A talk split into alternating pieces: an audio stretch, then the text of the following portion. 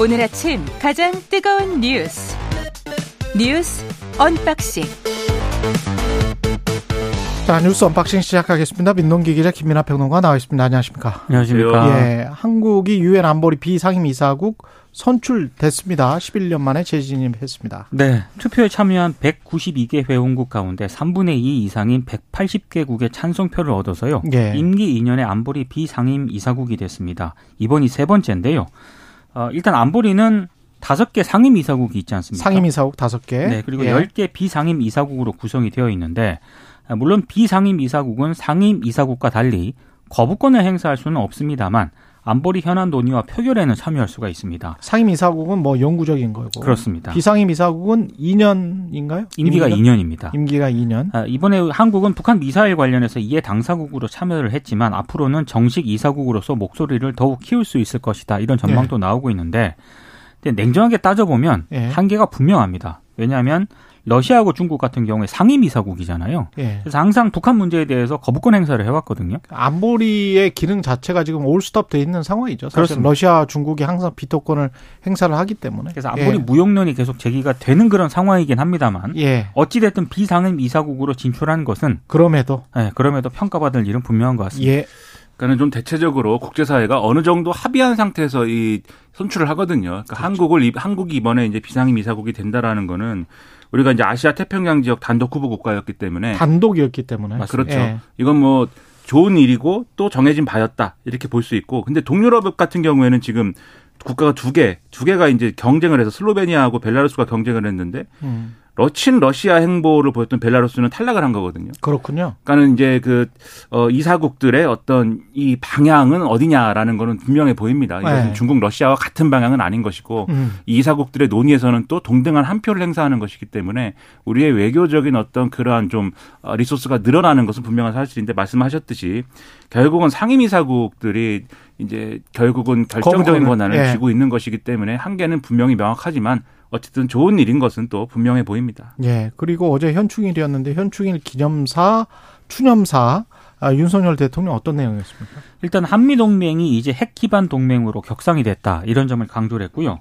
추념사의 초점은 국가의 영웅들을 어떻게 기억을 할 것인가 여기에 상당 부분 초점이 맞춰졌습니다. 일단 윤석열 대통령은 대한민국은 국민이 주인인 나라, 자유민주주의 국가를 건설하기 위해 독립과 건국에 헌신하신 분들, 그리고 공산 전체주의 세력에 맞서 자유를 지켜내신 분들의 희생과 헌신 위에 서 있다. 이런 점을 강조를 했고요. 이들을 국가의 영웅으로 호명을 했습니다. 추념사 대부분이 기억, 예우 이런 부분에 할애가 됐고요. 음. 통상 추념사에 담기는 한반도 안보 관련 부분은 짧게 언급이 됐습니다. 예. 지난해에 이어서 올해도 뭐 평화라든가 통일에 대한 메시지는 없었습니다.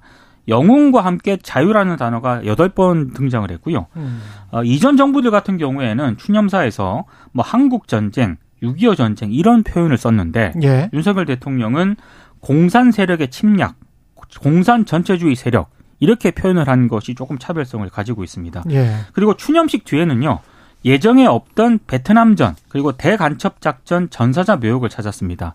아, 이들이 묻힌 재산 묘역은 81년 6월에 조성이 됐는데 현직 대통령이 이곳을 방문한 것은 42년 만에 처음입니다. 그러니까는 뭐 대통령이 좋은 말씀 많이 했는데 이 현충일이기 때문에 또 이렇게 나라를 지키기 위해서 노력하다가 희생된 분들에 대해서 우리가 기억하고 기려야 되는 것은 당연한 일이죠. 그렇게 해야 되는 것이고 또 대통령이 이제 천안함 생존 장병들에게 국가 유공자 증서도 직접 수여를 했는데 필요했던 일이라고 생각을 합니다. 그래서 이런 좋은 일인데 두 가지 점에서는 좀 뭐랄까요? 그 우려 내지는 아쉬움 이런 것들이 있습니다. 첫째로 이제 한미 동맹에 대해서 핵 기반 동맹으로 격상됐다 워싱턴 선언 덕분에 이렇게 표현을 했지만 핵 기반 동맹이 뭐냐에 대해서는 조금 의문이 있어요. 그러니까 확장 억제 가 이제 없었던 게 새로 생긴 게 아니고 그 전에 있었던 것이 강화된 것인데 워싱턴 선언 이전에는 그냥 동맹, 대례식 동맹이고 그 이후에는 핵 기반 동맹이다라고 하는 거는 어떤 의미일까? 이거 좀 의문이 있고 미국은 또 다른 입장을 가지고 그렇죠. 있죠. 미국한테 한번 물어보면 아마 다른 답이 나오지 않을까 싶어요. 핵 기반 동맹이 맞냐 물어보면. 그 다음에 이제 두 번째로 이 어, 지금 평화라든가 이제 이런 대북 정책과 관련된 문구가 없었다 이 점을 거론을 해주셨는데 그러니까 현실적으로 따져봤을 때 지금 북한과 대화가 가능하다거나 뭔가 합의가 이루어질 거라는 기대는 할 수 없는 상황인 것은 맞죠. 그리고 이런 인식은 다 공유할 텐데 미국도 그렇고 일본도 그렇고 다 공유할 텐데 근데 북한하고 뒤집어 얘기하면 북한하고 대화를 합시다. 대화가 필요합니다. 이렇게 얘기하지 않는 나라도 없습니다, 사실. 미국도 북한이 음. 뭘 하면 대화를 대화로 합시다 이렇게 하지 않습니까? 당연하죠. 전쟁합시다 하고 할 나라가 없어요. 그렇죠. 예. 그 일본도 지금 이제 납북자 문제 고리를 갖고 북한하고 조건 없는 대화 합시다 이렇게 얘기를 하지 않습니까? 이 나라들이 대화가 되리라고 기대하고 얘기하는 게 아니죠. 그렇게 얘기하는 것이 국제사회 그리고 외교안보 정책에서 명분이 서는 일이고 주도권을 쥘 수 있는 일이기 때문에 그렇게 하는 것인데 우리는 지금 북한하고 대치하는 상황 그리고 현충일이라는 의미가 북한의 침략 이런 것과 연관돼 있어서 그러한 일을 다시 일어나지 않도록 하기 위해서 뭔가 대책이 필요하다. 평화를 우리가 강구합시다. 이런 메시지를 하면서 대화를 해야 되는데 왜 안 합니까? 이 얘기도 했어야 되는 거 아닌가 싶은데 그 얘기를 이제 안 한다라는 것은 이게 자칫 잘못하면은 대북 정책에 있어서 대북 관계에 있어서 우리가 좀 주도권을 잃을 수도 있는 그런 상황으로 가는 어떤 이 징후일 수도 있다. 그런 생각이 드는 거거든요. 그런 우려를 부식시키기 위해서라도 좀 명확하게 당연히 이제 북한의 강력한 모습을 보이고 해야 될 말을 해야 되는 것이지만 이 대화와 관련된 얘기들도 있었다면 얼마나 좋았을까 이런 생각을 좀 했습니다. 현충일이 그런 생각을 하게 되는데요. 국가가 무엇인가? 국가가 영토의 개념으로 따지면 영 토가 우리가 북한의 침략, 만약에 북한의 침략을 당한다면 영토를 뺏길 것 같지는 않거든요. 음. 우리의 전력이나 뭐나 생각을 해본다면.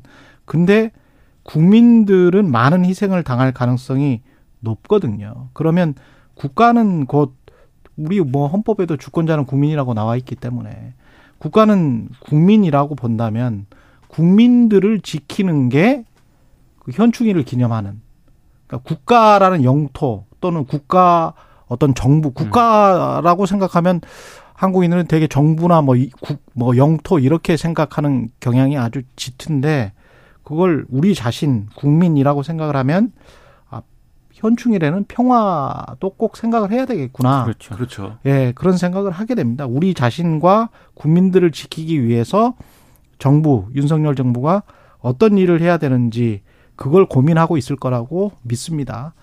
예. 최원일 전 천안함 함장은 이재명 대표에게 항의를 했습니다. 그 추념식 행사를 마친 뒤에. 그러니까 민주당 혁신위원장으로 이래경 이사장이 임명이 됐고 그리고 천안함 자폭소를 주장한 사실이 알려지지 않았습니까? 예. 그래서 최원일 전 이제 천안함 함장이 이재명 대표에게 입장을 밝힐 것을 요구를 했거든요. 그런데 이 과정에서 약간의 좀 사건 비슷한 게 있었는데 권칠승 민주당 수석 대변인이 기자들 앞에서 어, 최전 함장을 겨냥을 해서 무슨 낯짝으로 그런 얘기를 하는 건지 이해가 안 간다. 부하를 다 죽이고 어이가 없다. 이런 얘기를 했습니다.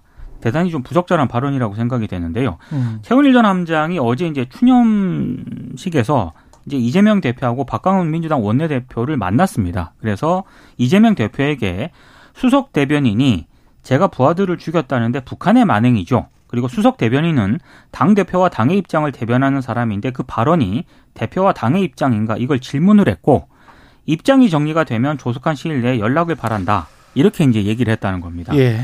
그리고 어 박광원 원내대표를 향해서도 이제 비슷한 내용을 이제 면담을 요청을 했는데 박광원 원내대표는 알겠다 이렇게 답을 했다라고 하는데요. 관련해서 이제 최원일 전 함장이 어제 오후에 SNS에 이런 글을 올려서 이제 면담을 요청했다는 사실을 공개를 했고 김기현 국민의힘 대표도 SNS에 이재명 대표가 천안함에 대한 모욕적 언행을 국민 앞에 정중히 사과할 것을 요구를 했고 그리고 권 대변인에 대한 중징계도 요구를 했습니다. 예. 그러니까 이게 이런 얘기를 아직까지 해야 되는가 이런 음. 상당한 의문이 들고요. 그러니까 권칠승 대변인은 벼랑간에 그런 얘기를 왜 하는지 모르겠습니다. 천안함 함장에 대해서 그런 이제 말을 한다는 것은 전 함장에 대해서 그런 말을 한다는 거는 당시에 천안함 피격 사건이라는 게 뭐 천안함 장병들이나 이 함장이 뭐 잘못해가지고 벌어진 일이 아니지 않습니까? 임무를 그냥 수행하고 있는 와중에 북한의 북한, 기습적인 예, 그런 그런 어뢰 폭발에 의해서 음. 이 천안함이 침몰한 것인데 그것을 두고 어떤 책임을 얘기할 수 있겠습니까? 그런 식의 책임을 뭐 묻겠다는 식의 어떤 책임이 있다는 식의 발언은 이 정치적인 갈등만 증폭시키는 발언인 것이고요. 그보다 맥락이 천안함 자폭소를 주장한 이내경 사단법인 이 혁신위원장으로 임명됐었던 네. 이걸 보호 또는 옹호하기 위해서 그런 말을 한 것이 아닌가 그렇게 의심받을 수밖에 없잖아요. 그 이후에 그렇죠. 나온 것이니까. 정말 부적절한 발언. 네. 그렇죠. 그러니까 이게 최소한 만약에 그 뭐 옹호를 하고 싶다면 음. 그 전에 나온 메시지 그러니까 이게 이제 개인적인 입장일 때는 뭐 이런 말도 쓰고 했는데 아마 거기에 대해서 사과라든지 이런 입장도 밝힐 것이고 또 공당의 혁신위원장으로서는 다른 태도를 보일 것이다라고 얘기를 했지 않습니까 그 이전에 그렇죠. 그 정도 입장이 뭐 최소한도로 용인이 되는 것이지 벼랑간에 이게 무슨 얘기인지 모르겠고 음. 그리고 이 자리에서도 현충일 이 추- 추념식 자리에서도 이재명 대표가 좀 더 강한 액션이 좀 있었으면 얼마나 좋았을까 이런 생각이 듭니다. 좀 미안하다 이렇게 얘기를 하고 저희가 죄송하다 그리고 말은 안 하고 고개만 끄덕였다. 그렇죠. 예. 좀 북한의 소행이 맞다 이 부분 또 분명히 해주고 왜냐하면 그렇죠. 왜냐하면 문재인 정권에서도 북한의 소행에 맞다가 정부의 공식 입장이었고 그렇죠. 이재명 대표도 예. 그거를 존중한다고 얘기를 했어요. 네. 그럼 누가 와서 또 물어봤을 때 당연히 우리는 그런 입장이다라는 것을 또 얘기하는 것은 중요한 겁니다. 그러니까 이런 것들을 해나가면서 신뢰를 되찾는 것인데 그리고 또 만나자고 했다지 않습니까? 최, 이 최원일 전 함장이. 함장. 그럼 또 만난다고 하고 그런 일들을 하면 되는 거거든요. 만나서 사과를 해야 돼요. 네. 그렇죠. 예, 정중하게 사과를 해야 되고 이렇게 권칠승 민주당 수석 대변인에 관한 징계도 민주당이 어 뭐 진행시키고 있을지 없을지는 모르겠습니다만은 진행해야 된다고 봅니다. 예. 이거 자체가 맥락도 없거니와 그걸 천안함 작곡서를 주장했던 사람을 옹호하기 위해서 하는 것으로 들릴 수밖에 없고 그 말 자체도 무슨 낯짝으로 그런 얘기를 한 건지 이해가 안 간다라고 말한 것은 기자들과 만난 자리에서 이건 정말 부적절하죠. 예, 정말 부적절합니다. 제대로 사과를 해야 된다고 봅니다. 그 그리고 민주당은 혁신위원장 사태로 지금 후폭풍이 상당한 것 같습니다. 그 어제 오늘 이제 당시 상황이 어땠는지가 대략 드러나고 있는 것 같은데요. 예. 장경태 민주당 최고위원이 MBC 라디오 인터뷰에서 최고위원들에게 이래경 이사장 선임 사실을 알린 시점이 발표 하루 전이다. 그러니까 이런 식으로 얘기를 했습니다. 무슨 얘기냐면 이재명 대표가 인선 과정을 당 지도부에 널리 공유하지 않았다. 이제 이런 해석, 이런 발언으로 해석이 되고 있고요. 오늘 동아일보 보도를 보면은요. 이재명 대표가 일요일이던 지난 4일 오후 6시에 비공개 최고위원회를 열었는데 이때 함세웅 신부를 비롯해서 시민사회 원로들의 추천이 있었다면서 직접 단수 추천했다. 이렇게 음. 보도를 했고요. 민주당 핵심 관계자가 동아일보 기자에게 이재명 대표가 이내경 이사장을 추천받은 뒤에 두 번 정도 직접 만났다. 이렇게 또 멘트를 했습니다. 예. 그리고 한겨레 보도도 있는데요. 어, 지난 4일 저녁 최고위원들에게 이 이사장의 과거 발언이 공유가 됐다라고 합니다. 그런데 보수 쪽이 문제를 삼을 수도 있지만 앞으로 음. 공인으로서 절제된 언어를 쓰겠다고 하면서 충분히 돌파할 수 있겠다라는 판단이 작용을 했다고 하고요. 예. 다만 이때는 뭐 미국 패권 비판과 같은 국제 정세에 대한 발언이 일부 공유가 됐고 자폭된 천안함 사건이라는 이 페이스북 발언은 공유가 되지 않았다고 합니다. 음. 그러니까 이, 이 과정이나 이런 것들에 대한 보도를 쭉 보면은 이제 의문이 생기는 게, 그러니까는 이 당이라는 거는 같이 논의하는 어떤 집단 아닙니까? 예. 그러면 혁신위원장이라는 굉장히 중요한 자리를 누구에게 맡길 것인가 이 문제에 대해서는 뭐 같이 논의를 하면서 좁혀나가는 것이 맞았다는 생각이 첫째로 들고요. 둘째로 이게 어쨌든 이 국민 여론에 미치는 영향을 고려해서 뭐 깜짝 발표를 할 수도 있습니다. 그렇게 할 수도 있는데 그렇게 할 거였다면은 굉장히 그, 어, 이것을 검증을 완벽하게 했어야 되는 것이죠. 이게 지금 어제도 말씀드렸는데 무슨 검찰 수사를 통해서 밝혀진 사안 뭐 이런 게 아니지 않습니까? 그냥 인터넷에 공개되어 있는 글들이에요. 이게 다. 그리고 발표가 나서 한 서너 시간 만에 모든 언론이 그냥 다 쓸 수 있는 정도의 수준이었거든요. 그 그렇죠. 검증이라는 것이. 그러니까 저도 어제 네. 말씀드렸는데 이 보도가 나오고 나서 음. 이분이 그냥 그 시민 언론 민들레 뭐 이렇게 돼 있는 매체가 있지 않습니까? 예. 거기에 글을 쓰는 사람이다. 이게 기사에 있길래 찾아봤어요. 어떤 글을 썼는지. 예. 근데 제가 볼 때 납득이 안 되는 글이었거든요. 그런 거를 바로 이 찾아낼 수 있는데 최소한의 그런 것도 되지 않은 상황에서 일이 이렇게 될 거라는 것을 모르고 이재명 대표가 해- 이것을 뭐 밀어붙인 거라고 하면은 이것은 다른 모든 걸 떠나서 일을 잘하느냐 못하느냐의 문제가 되는 거거든요. 이건 일을 못한 거지 않습니까? 그럼 당연히 당내에서는 대표의 리더십, 대표의 어떤 정무적인 감각 또 그런 것들에 대해서 앞으로도 이렇게 갈 거냐 이 논의를 할 수밖에 없는 거고 총체적으로 그럼 이제 서로 또 뭐 이게 뭐 이재명 대표 체제가 언제까지 가야 되느니 뭐 비대위를 만드느니 이제 옥신각식 하는 거죠. 그런 이야기가 계속 나오고 있고요. 아마 그렇죠. 내일, 예. 내일 의총이 열리는데 이재명 대표가 또 여기에 대해서 어떤 입장을 내놓느냐 여기에 따라서 상당히 좀 여러 가지 갈등이 생길 수도 있을 것 같습니다. 그 국민들은 저런 생각을 민주당의 지도부도 하고 있는 걸까? 그렇게 의심할 수밖에 없잖아요. 그렇죠. 혁신위원장으로 네. 냈다면 그리고 저런 저런 생각을 민주당에 심는 것 또는 저런 방향으로 가는 것이 민주당의 혁신인 것인가? 그렇게 또 재차 의심할 수밖에 음. 없는 것이고 그런데 이런 그 인식 것들을 깰 수 있는 어떤 게 전혀 나오지가 않고 있고 그게 또 걸러지지도 않았다. 그건 뭔가 지금 비슷한 생각을 갖고 있나? 아니면 안에서 어떤 걸러질 수 없는 어떤 것들이 있나? 다른 어떤 정치적인 이유 때문에 그런 추측을 할 수밖에 없네요. 당내 네. 반대편에서 그 얘기를 하는 게 제가 뭐 그 부분 예. 잠깐 덧붙이면은 보통 비대위원장, 혁신위원장 이런 걸 하자고 할 때는 과거에 이제 뭐 문재인 대통령 시절에 이제 대표 문재인 대표 시절에도 그랬습니다마는 뭔가 중도 공략을 할 수 있는 원래 민주당에 대한 어떤 여러 가지 부정적 이미지를 사실 아니야 이젠 아닐 거야 라고 보여줄 수 있는, 그러니까 오히려 예를 들면 오히려 중도적인 인물이라거나 또는 지금까지 어쨌든 민주당의 우려를 불식할 수 있는 그런 인물을 이제 선택하는 것이 그동안에 이제 이 뭐랄까 문법이지 않습니까? 정치 네. 문법이지 않습니까? 근데 이번에는 민주당이 원래 있는 부정적 이미지를 극대화하고 그것의 정수와 같은 인물을 선택을 했는데 반대쪽에서는 그러면 이재명 대표의 혁신위원장에 대한 관심은 음. 그러한 이제 어떤 민주당에 대한 부정적 이미지를 씻어내는 것이 아니라 이재명 대표한테 뭔가 유리한 상황 조성하려고 하는 그러한 혁신위원장 원했던 거 아니냐 이 공격을 하는 거거든요. 그렇죠. 네. 어떻게 답을 할 것이냐 굉장히 중요한 순간입니다. 그리고 일본 오염수 방출용 해저 터널이 사실상 완공돼서 한 1km 정도 된다고 하죠. 거기에 이제 바닷물을 넣었다는 거잖아요. 그렇습니다. 예. 일단 방사능 제1원전 방사능 오염수를 방류하기 위해 설치한 해저 터널에 바닷물을 채우는 작업이 완료가 됐습니다. 예. 일본 정부가 올 여름에 내보내겠다 이걸 예고하지 않았겠습니까? 예. 그러니까 착착착 일본 정부는 이제 이제 오염수 방수 방류를 위한 그런 단계를 착착 진행이 되고 있는데 예. 다만 우리 입장에서 굉장히 우려되는 보도가 하나 나왔거든요. 예. 교도통신이 보도한 내용인데 지난달 후쿠시마 앞바다에서 잡힌 우럭에서 기준치의 180배인 18,100크롤의 방사성 세슘이 검출이 됐다라고 합니다. 음. 이게 지금 물고기가 잡힌 곳이 원전 근처 방파제였기 때문에 아무래도 이렇게 높은 수치의 세슘이 검출이 된 게 아닌가 이게 교도통신의 보도 내용인데요. 도쿄전력이 이 물고기들이 항만을 빠져나가지 못하도록 그물을 설치하는 대책 마련에 나섰다 이렇게 보도를 하고 있는데 근데 고개가 좀 갸우뚱해지는 게 뭐 물고기야 좀 막는다고 치더라도 음. 결국에는 오염된 바닷물은 얼마든지 주변으로 나갈 수 있는 아니, 거 아니겠습니까? 예. 이게 과연 제대로 된 대책일까라는 의문은 상당히 좀 들고 있습니다. 그러니까 지금 후쿠시마 오염수가 다 탱크에 저장이 되어 있습니다. 방류가 된 게 아닙니다. 네. 그런데도 인근 수역에서 이러한 세슘이라든가 원전에서 나온 거질 수밖에 없는 방사성 물질들이 지하수로 다 내려가가지고 그렇죠. 네. 그렇죠. 차수벽이 지금 만들었다고 일본 정부가 이야기하는 차수벽이 효과가 없다라는 거죠. 그렇죠. 결국은. 이미 네. 이런 부분인데 도쿄 전력이나 이런 데서 여기에 대해서 이렇게 무방비하고 음. 대책도 없는데 과연 후쿠시마 오염수 방류에 대해서는 우리한테 설명한 내용이 다일 것이냐 음. 이런 의문이 당연히 들고요.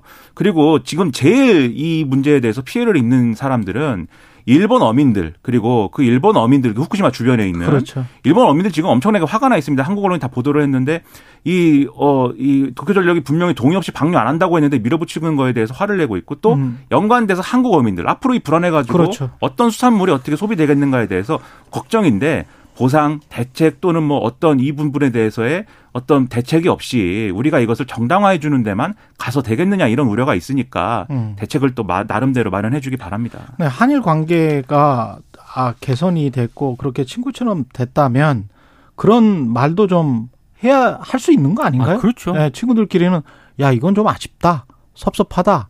그거 안 하면 안 되겠냐? 뭐 이렇게 할 수 있는 거 아니에요? 피지 장관, 요 조그마한 나라의 피지 장관도 그렇게 네. 당당하게 이야기하더만요. 그렇게 깨끗하면 그 안에서 그냥 처리해라. 그렇게 그 얘기를... 영토 안에서 그냥 만들어라. 그게 이제 작지만 강한 나라이죠. 그런 나라가. 네. 그렇죠. 그렇게 얘기를 말을 못 하나요? 할 수 있어야 친구죠. 네. 이상해요. 예. 일본의 의견만 좀 대변하는 듯한 그러면서 한일 관계가 개선됐다는 게 그게 어떤 의미인지 모르겠습니다. 우리 국민들에게. 뉴스 언박싱 민동기 기자 김민하 평론가였습니다. 고맙습니다. 고맙습니다. KBS 1라디오 최경영의 최강시사 듣고 계신 지금 시각 7시 41분입니다.